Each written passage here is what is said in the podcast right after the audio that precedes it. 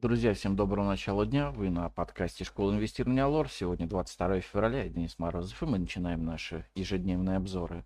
Итак, сегодня у нас в фокусе дня по экономикам из Российской Федерации 19.00 промпроизводство за январь и проминфляция за январь. По Центробанкам 22.00 смотрим за минутками заседания Федрезерва США.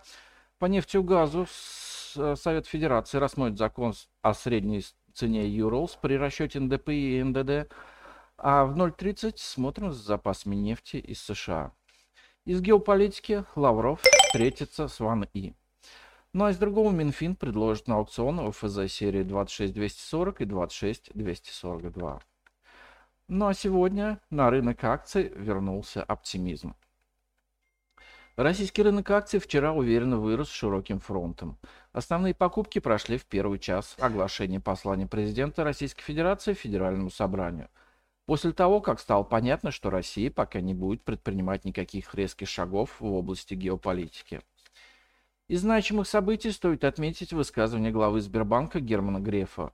Он заявил, что банк может перейти в выплате к дивидендам по итогам прошлого года, но при этом делиться заработанным в 2021 году более триллионом рублей не планирует. Какое-то время акции Сбербанка даже были в числе лидеров роста. Но мы расцениваем слова Грефа как умеренно негативные. Все-таки теплились надежды, что в дивидендные выплаты войдет и прибыль 2021 года. Пока непонятно, куда она будет потрачена. При этом Сбербанк продолжает оставаться одной из самых привлекательных бумаг российского рынка из-за очень эффективного бизнеса. Сегодня ждем пояснения вопроса о том, какие компании попадут под добровольный взнос в бюджет – Пока под угрозой находится металлургия, включая золотодобытчиков, а также производители удобрений. Внешний фон с утра продолжает огорчать. Нефть спустилась под отметку 83 доллара за баррель. Дешевеет большинство промышленных и драгоценных металлов. И это будет давить на рублевые активы. При этом многие инвесторы будут сокращать лонги в преддверии длинных выходных. Однако, если за праздники не случится никаких политических потрясений, то в понедельник нас ждет сильный рост.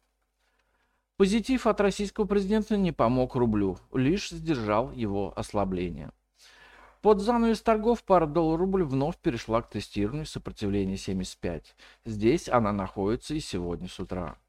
Не исключено, что сегодня мы увидим повышенный спрос на валюту со стороны хеджеров но при этом ее продажу могут увеличить экспортеры, которым нужно уплачивать налоги в бюджет.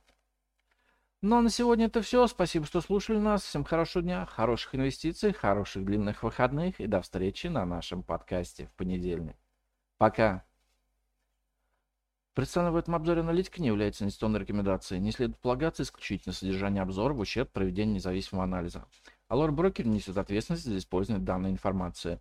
Брокерские услуги предоставляются ООО Алор Плюс на основании лицензии 077 04 827 103 выданной ФСФР России.